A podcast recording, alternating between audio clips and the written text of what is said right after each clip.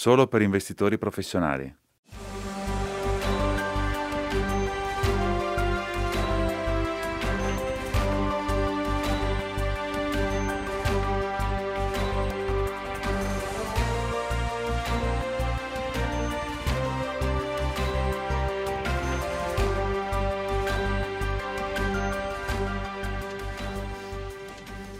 Good morning. Buongiorno, buongiorno a tutti. È mercoledì il 17 di marzo del 2021 ed è giunto il momento ancora una volta per il vostro Morning Espresso. Bene, per far partire le cose questa mattina, prima di tutto, se avete bisogno della traduzione simultanea, se ci state seguendo in diretta, potete ovviamente avere accesso a questo cliccando sull'icona sotto. C'è anche l'icona per le domande e risposte, oppure come sempre potete mandare le domande a nordeafans-nordea.com. Bene, sempre eh, come al solito in orario, è con noi il nostro Senior Macro Strategist Sebastian Gali. Buongiorno Sebastian. Buongiorno, buongiorno. Bene Sebastian, allora, recentemente la BCE ha annunciato che andrà ad accelerare quello che è il programma di riacquisto di titoli. Quindi mi chiedevo che cosa può significare questo per noi come investitori. Certo, è un punto molto importante di fronte al riferimento della curva dei rendimenti, cioè rendimenti che comunque saranno più alti. Ci sono state due eh, reazioni, la BCE e poi eh, la Banca del Giappone molto aggressiva e poi gli Stati Uniti che hanno consentito questa iniziativa. Ora, guardiamo un attimo cosa significa per eh, l'Eurozona. Vuol dire che guardando il grafico, lo spread tra eh, i rendimenti decennali italiani e tedeschi, cioè quanto rischio c'è in più in Italia rispetto alla Germania, vediamo che sta calando sulla scorta dell'azione aggressiva da parte della BCE. Non è soltanto che dicono che saranno più aggressivi, probabilmente eh, 20-40 miliardi alla settimana di acquisti rispetto a un livello più basso all'inizio dell'anno di circa 12 miliardi. Non è solo questo, eh, potenzialmente è anche una ritaratura del programma, perché se non è sufficiente allora lo potranno reintegrare. Un messaggio potente, quindi forte. Se si è investiti nel debito finanziario in Italia, naturalmente questo è molto buono, perché non solo riduce il rischio, ma accelera anche la velocità con cui l'economia italiana effettivamente può andare meglio, riducendo il rischio di credito. Quindi ha tutta una serie di implicazioni, ma è molto positivo per gli asset rischiosi. È molto interessante questo, perché io stavo proprio parlando con alcuni clienti, stavo parlando appunto di quella che è la nostra strategia del debito finanziario europeo, che tra l'altro rientra perfettamente con questa recente mossa. Eh, sì, in effetti direi che è uno degli aspetti critici, quindi alcune aziende high yield nei finanziari sono proprio in Italia, alcuni invece a rischio più alto in Europa sono anche lì, in Italia, in Grecia. Le cose se aumentano, questa è una cosa molto buona per il credito. Certo, bene, quindi a questo punto passiamo dall'altra sponda dell'Atlantico. Ecco, quali sono le aspettative sul versante Fed? Perché anche lì sono arrivate delle notizie, vero?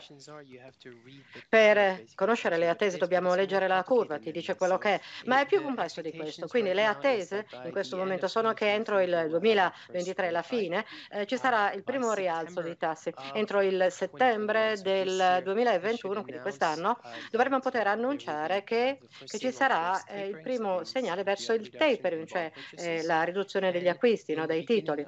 E poi all'inizio invece dell'anno successivo cominceranno a ridurre questi acquisti e così si arriverà praticamente a fermarsi, eh, arrivando quindi all'inverno del 2022. Quando succederà si tratta veramente di eh, iniziative e passi complessi, ma quello che la Fed farà oggi, mercoledì, è sostanzialmente quello di combattere contro la percezione che ci sarà un tapering, combattere la percezione che ci sarà un rialzo dei tassi nel 2023 e annunciare e prevedere per esempio che non ci sarà nulla di tutto ciò. Certo, ero proprio in una chiamata ieri con Double Line di Jeff Gundlach e loro stavano proprio parlando di questo. Secondo loro non ci sarà un tapering per almeno 12 mesi, almeno questa è la loro previsione. Ma io credo che eh, probabilmente si parla dell'inizio del prossimo anno sostanzialmente per il tapering e i segnali di tapering probabilmente nella seconda metà dell'anno, ecco, e poi anche il targeting dell'inflazione media. Vuol dire che non devi fare molto e non devono essere molto aggressivi, ma quando sono aggressivi lo devono essere di molto, quindi vuol dire anche che ci sarà una curva più ripida a parità di condizioni. Ottimo, quindi possiamo riassumere, abbiamo una nostra slide riassuntiva, magari la facciamo vedere. Eccola. Bene, come prima cosa la BCE sta proteggendo i cosiddetti periferici, hai parlato un paio di volte dell'Italia, proteggendoli da potenziali battute d'arresto, appunto. Quindi questa sarebbe un po' la direzione di marcia. Sì, sì, proprio così. Poi nel debito finanziario questo è l'alto beta sulla posizione ad alto rischio che puoi avere in Italia, ma anche in Grecia. E naturalmente questi sarebbero quelli che ne traggono più vantaggio. Poi aggiungi l'effetto Mario Draghi in Italia che non è poco. Sì, certo. Poi invece in America, ecco, in America stanno cercando di tenere i tassi in stand-by, in sospeso almeno per un po', il che significa un irripidimento della curva e anche un impatto naturalmente sull'euro-dollaro. Eh, sì, in questo momento il dollaro, cioè eh, la curva dei treasury americana si è stabilizzata a un certo livello, 1,60 eh, più o meno. E le probabilità che si possa salire ancora di 10-20 punti base eh, a seguito appunto della uh, mancata azione da parte della Fed, beh, il mercato metterà ancora di più alla prova la Fed e questo dovrebbe chiaramente rafforzare il dollaro. Quindi nei prossimi eh, mesi l'euro-dollaro probabilmente punterà verso 1,15. Ottimo. Bene, grazie per essere stato con noi questa mattina Sebastian e ci parliamo presto. Grazie mille. Benissimo, a questo punto parte, passiamo alla parte centrale della nostra sessione ed è con noi questa mattina Eric Pedersen. Eric è a capo eh, del nostro diciamo, team di investimenti responsabili a Nordea Asset Management. Buongiorno. Ciao. Eric, non so se hai visto, ma settimana scorsa avevo qui Michael e Cecilia perché il 10 di marzo è stata una data veramente importante, una data chiave per tutto il comparto della settimana. Sì, sì, sì, ho visto e devo dire francamente che praticamente ho regolari conversazioni e chiamate tutti i giorni sia con Michael ma anche con Cecilia. Proprio su questo, perché chiaramente è la cosa più grossa che è successa nell'asset management negli ultimi vent'anni. Sì, certo, quello di cui stiamo parlando è proprio la nuova nuova normativa in materia di disclosure eh, sulla finanza sostenibile che è stata recepita mercoledì scorso. Cosa significa questo per te che sei a capo degli investimenti responsabili a Nordea Asset Management? Allora, per il settore dell'asset management, come dicevo, chiaramente è l'evento più grosso degli ultimi vent'anni. Per me personalmente vuol dire che questo è un settore in cui eh, lavoro da tanti anni, che mi appassiona. E forse magari tornando indietro a 18 mesi, il settore era ancora un po' una necchia, per così dire. E nell'asset management adesso è diventato un'area assolutamente completamente normata, regolamentata, con un livello di interesse forte, quindi enorme. Guardiamo i flussi, per esempio, eh, dei prodotti ESG. Beh, i prodotti ESG praticamente assorbono quasi tutti i flussi europei, anche negli Stati Uniti, quindi è una cosa grossa.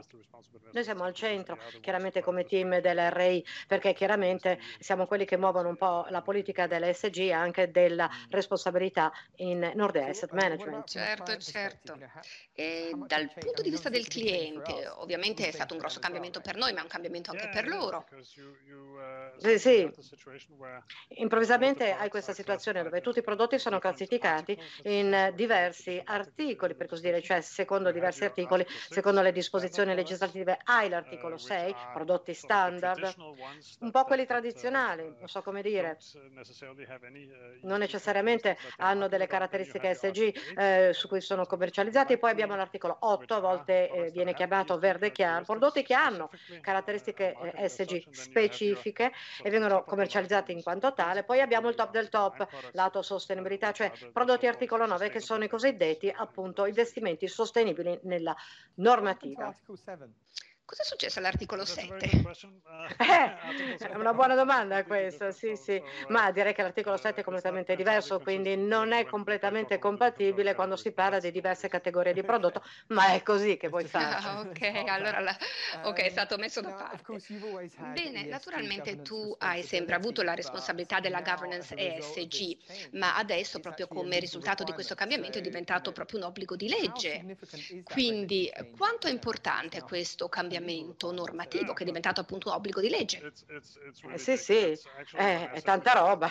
Anzi, come dicevo prima appunto per l'articolo 6, eh, anche per i prodotti che non hanno tutte le caratteristiche, è vero che ci sono dei prodotti che non sono commercializzati in quanto tale, ma anche per l'articolo 6 c'è un requisito di legge, un obbligo che eh, quelli devono prendere in considerazione tutte le strategie di investimento in Europa gestite da aziende che hanno più di 500 dipendenti, devono poter considerare il rischio SG a carico del del portafoglio, quindi il rischio chiamato materiale finanziario. Storicamente potevamo avere dei prodotti che venivano venduti come prodotti ESG, è vero, eh, ma appunto ipotizzando il fatto che il PM guardava, esaminava e verificava se c'erano dei rischi di clima, eccetera, per la valutazione del portafoglio, ma non è più sufficiente anche per i prodotti articolo 6 e quindi poi andiamo all'articolo 8.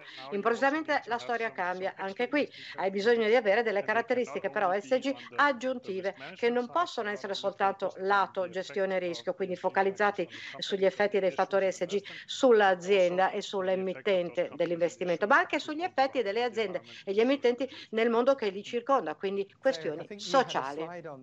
Sì, Eric, avevi proprio una slide su di questo perché come dici l'articolo 6 è importante, quindi praticamente viene impattato tutto l'universo, ma vi sono questi diversi livelli. Avevi questa slide molto bella, ci puoi raccontare qualcosa? Sì, sì, qui vediamo che eh, noi gestiamo veramente sia il rischio legale, ma anche quello reputazionale, cioè il rischio di essere percepiti come eh, greenwashing a tre livelli. Quindi a livello diciamo di base, questo è quello che si richiede per ogni strategia di investimento, eh, anche nell'articolo 6, eh, dove hai questo requisito legale appunto per gestire il rischio SG materiale e finanziario, il rischio SG o problemi di sostenibilità che possono avere un impatto sul valore del portafoglio. Come dicevo appunto ci sono, avevamo prodotti prima che magari facevano questa affermazione no? e sulla base di questo eh, vendevano diciamo come ESG, ma non è più sufficiente. Se vuoi venderti come ESG o prodotto sostenibile, vuoi essere articolo 8 e 9, allora devi aggiungere oltre questa gestione del rischio in portafoglio, devi aggiungere la gestione del rischio sul eh, mondo che ti circonda, che circonda l'azienda o l'emittente dell'investimento. E quindi praticamente questo si chiama, eh, come dire, eh, materialità eh, duplice che, oppure esterna, eh, un termine utilizzato dalla Commissione europea. E poi eh, in alto in alto abbiamo questo livello di gestione di questi problemi a livello di azienda. È lì che abbiamo appunto il PI, il Principal Adverse Impact, lo screening, eh, estirpando proprio tutti quei nomi, quelle aziende che sono più vulnerabili e che ricevono il grosso dell'impatto a livello ecologico e anche sociale. E poi abbiamo chiaramente eh, tutta la procedura di screening lunga, tutte le cose che vanno gestite a livello anche di azienda. Eh, sì, sì, questo è un punto molto importante effettivamente che a Nordea esiste questa eh, diciamo serie di regole generali che determinano in cosa si possa investire e in cosa non si possa investire.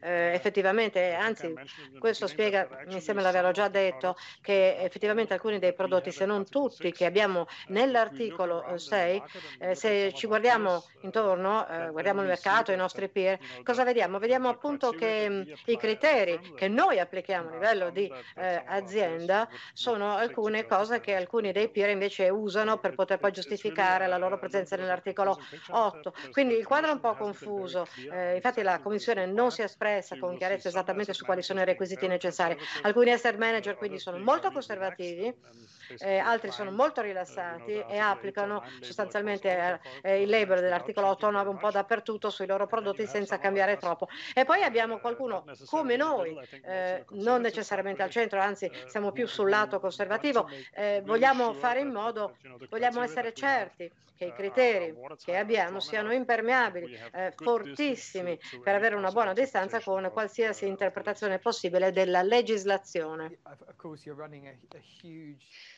Sì, certo, ovviamente correte un grande rischio magari di inserire un fondo erroneamente appunto in una categoria diversa. Magari ci puoi dire qualcosa di quella parte centrale, l'8 e il 9, perché è proprio lì di cui mi stanno chiedendo tanto i clienti, mi chiedono che cosa sta succedendo, che tipo di fondo entra in quella categoria. Quindi che cosa abbiamo fatto con le diverse strategie che noi abbiamo proprio dal punto di vista di conformarci a queste nuove linee guida 8 e 9? Beh, abbiamo fatto molte cose, tutti i prodotti che già avevamo dall'inizio e che poi abbiamo commercializzato come prodotti ESG, quindi ritrovano nell'articolo 8 per esempio i fondi STARS, che avrebbero potuto tranquillamente essere anche eh, rientrati diciamo, nell'articolo 9, ma noi siamo molto cauti e molti altri prodotti tra l'altro che per noi sono comunque eh, correlati alla sostenibilità e l'ESG.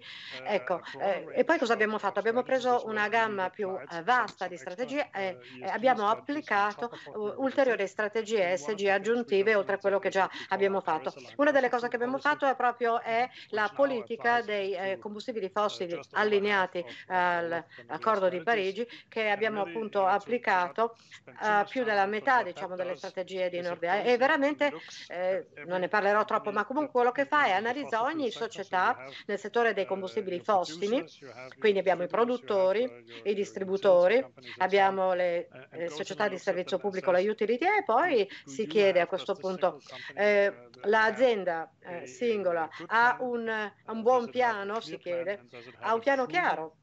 Oppure ha un, come dire, un track record comprovato, dimostrato, diciamo, che dimostra appunto che hanno già eh, avviato un piano per poter ottemperare con l'accordo di Parigi. Oggi nessuno dei produttori di eh, greggio eh, possono veramente sostenere di rispondere a questi criteri. Eh, qualche utility effettivamente sì, Questo però permette, come dire, piuttosto di mettere un'esclusione totale su tutte le utility che usa il carbone per generare elettricità, ci permette di eh, veramente selezionare quali di questi si stanno muovendo, hanno già investito nei rinnovabili e magari stanno già uscendo gradatamente proprio dal carbone, eh, dismettendolo, cioè eh, dove si vuole investire. Eh, quelli che invece non hanno avviato la transizione per noi rappresentano un rischio troppo grosso, sia finanziario ma anche sul piano dell'effetto ambientale sul l'effetto serra globale. Certo, all'inizio tu hai proprio parlato della strategia STARS dedicata a ESG e naturalmente abbiamo eh, le soluzioni STARS sia azionarie che obbligazionarie. Come mai queste rientrano nell'articolo 8 e non 9? Ma eh, questo riflette il nostro approccio molto conservativo, diciamo, nella classificazione, cioè ci stiamo un attimo guardando più a fondo e stiamo aspettando di vedere come si comporterà il regolatore nei diversi paesi, perché siamo presenti come sapete in Europa e anche fuori, quindi abbiamo bisogno un pochino di feedback per capire come il regolatore vede tutto questo. Come dicevo eh, è un campo vastissimo a livello di interpretazione, eh, magari eh, non così vasto, per esempio eh, nell'articolo 9 ci sono eh, alcuni prodotti comunque che secondo me eh, magari non rispettano, non riflettono necessariamente gli standard ESG dei nostri stars e che però si classificano comunque come Articolo 9. Guardando i prodotti dei fondi STARS, eh, che hanno già chiaramente un obiettivo di investimento sostenibile, cercano veramente di guidare gli obiettivi eh, di eh, SDG delle Nazioni Unite investendo in aziende appunto che sono allineate con questi obiettivi. Abbiamo un nostro sistema interno di scoring, di punteggio che ci guida, guida le aziende che devono essere, eh, entrare nel portafoglio. e poi abbiamo un'altra parte cioè, che ris- riflette il concetto del do no significant harm, introdotto dalla tassonomia, ma che fa anche parte chiaramente della classificazione articolo 9. Eh, per esempio, dobbiamo essere sicuri che se investi in un'azienda che fa eh, turbine eoliche, beh, questo è certamente un grosso plus, eh, ma che sia allineato con eh, l'articolo SDG 13. Ma se fanno questo usando manodopera infantile, chiaramente arrecano grave danno lato sociale e quindi non possono essere inseriti in un portafoglio che si vuole sostenibile. È un filtro molto facile per noi questo, per i fondi STAR, perché abbiamo già comunque un processo ad alta intensità di manodopera che comunque eh, comporta confronti continui diciamo, tra il team di investimenti responsabili, quello del fundamental equities, quello del fixed income, eccetera, e sui fondi STAR e sono investiti veramente eh, in controllate dove facciamo tanto engagement, controlliamo eh, e quindi controlliamo continuamente questo è DNSH, Do No Significant Harm. Ma io per esempio penso che sarei tranquillo nel classificare questi eh, fondi in articolo 9, ma come dicevo vogliamo essere conservativi un po' di più e vogliamo fare in modo di non travalicare un'interpretazione possibile eh, da parte del regolatore o dei nostri eh, clienti, perché, perché noi abbiamo anche una reputazione da difendere e chiaramente degli standard da proteggere quando si parla di sostenibilità. Certo, da quello che sento dai clienti, che anche loro sono un po' esitanti, stanno tutti un po' aspettando che le acque eh, si calmino eh, prima di prendere una decisione definitiva. Bene, l'altra mia domanda invece riguardava questo. Nordea come si differenzia rispetto ad altri asset manager, magari nella nostra analisi, nel nostro approccio?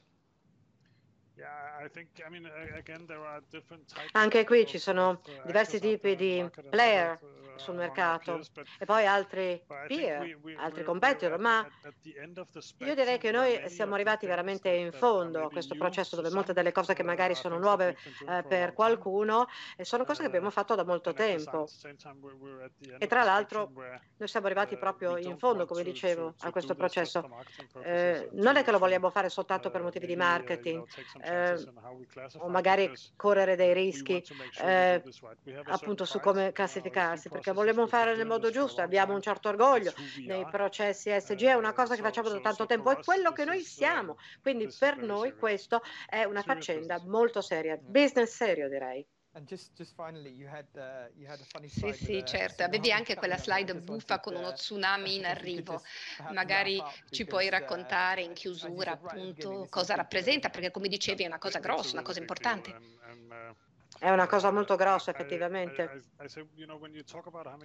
Cioè, quando si parla di, tante, di quante risorse sono necessarie per fare questo, chiaramente noi ne abbiamo messe non poche, almeno da parecchio tempo, beh, eh, lo si può confrontare per esempio con il lancio di MIFID 2, eh, tutta la questione intorno appunto per le banche europee con l'antiriciclaggio, la eh, ML e anche il Know Your Customer. e, e direi che io al momento vado in giro dicendo proprio questo, magari scherzando, ma non troppo tutto sommato. Cioè, io ero praticamente il predicatore che si avventurava nella landa desolata per molto tempo predicando alla gente che questa cosa sarebbe diventata grossa, ma è diventata ancora più grossa di quanto non si pensasse. Sì, sì. Eh sì, e tra l'altro secondo me c'è ancora tanto altro in arrivo, è qualcosa che dovremmo noi tutti come industria, come comparto, seguire e rimanere sul pezzo proprio anche negli anni a venire, nei mesi a venire. Sì, passa dall'essere una cosa che puoi scegliere di fare, dove magari qualcuno, non so, eh, sceglie eh, di eh, farsi pubblicità con questa cosa, ma neanche troppo, a una cosa che è regolamentata eh, e regola tutti gli aspetti della distribuzione degli investimenti, dei prodotti minuti, eh, cioè è una cosa grossa veramente, anche se eh, è un po' una grande parrocchia, tutto quello che rientra nell'articolo 8 per esempio, come abbiamo visto anche prima, eh, beh, magari alcuni a livello più basso, e quelli che noi magari in Ordea eh, chiameremo articolo 6, qualcun altro lo chiama 8 per esempio, e poi ci sono dei prodotti, non so, che potrebbero essere come i fondi STARS, articolo 9, ma che noi teniamo nell'articolo 8 per prudenza. Quindi veramente eh, l'area è molto vasta, ampia Russia e ehm, ci vorranno almeno 12 mesi se non di più prima che appunto le acque si calmino, anche prima che i regolatori decidano e capiscano qual è il giusto punto di taratura, diciamo qui. Quindi noi stiamo aspettando, stiamo cercando di trovare il nostro posto, ma molta fiducia, tranquillità, cioè è un po' la fiducia che giunge dal fatto che lavori con un team che lavora con te da, da tantissimi anni, con i gestori di portafoglio per esempio, per cui questo è tutt'altro che nuovo. Per noi quindi noi lo vediamo come una grande opportunità e il riconoscimento che quello che abbiamo fatto da sempre è stata la cosa giusta da fare e adesso viene riconosciuta dal mercato ancora di più.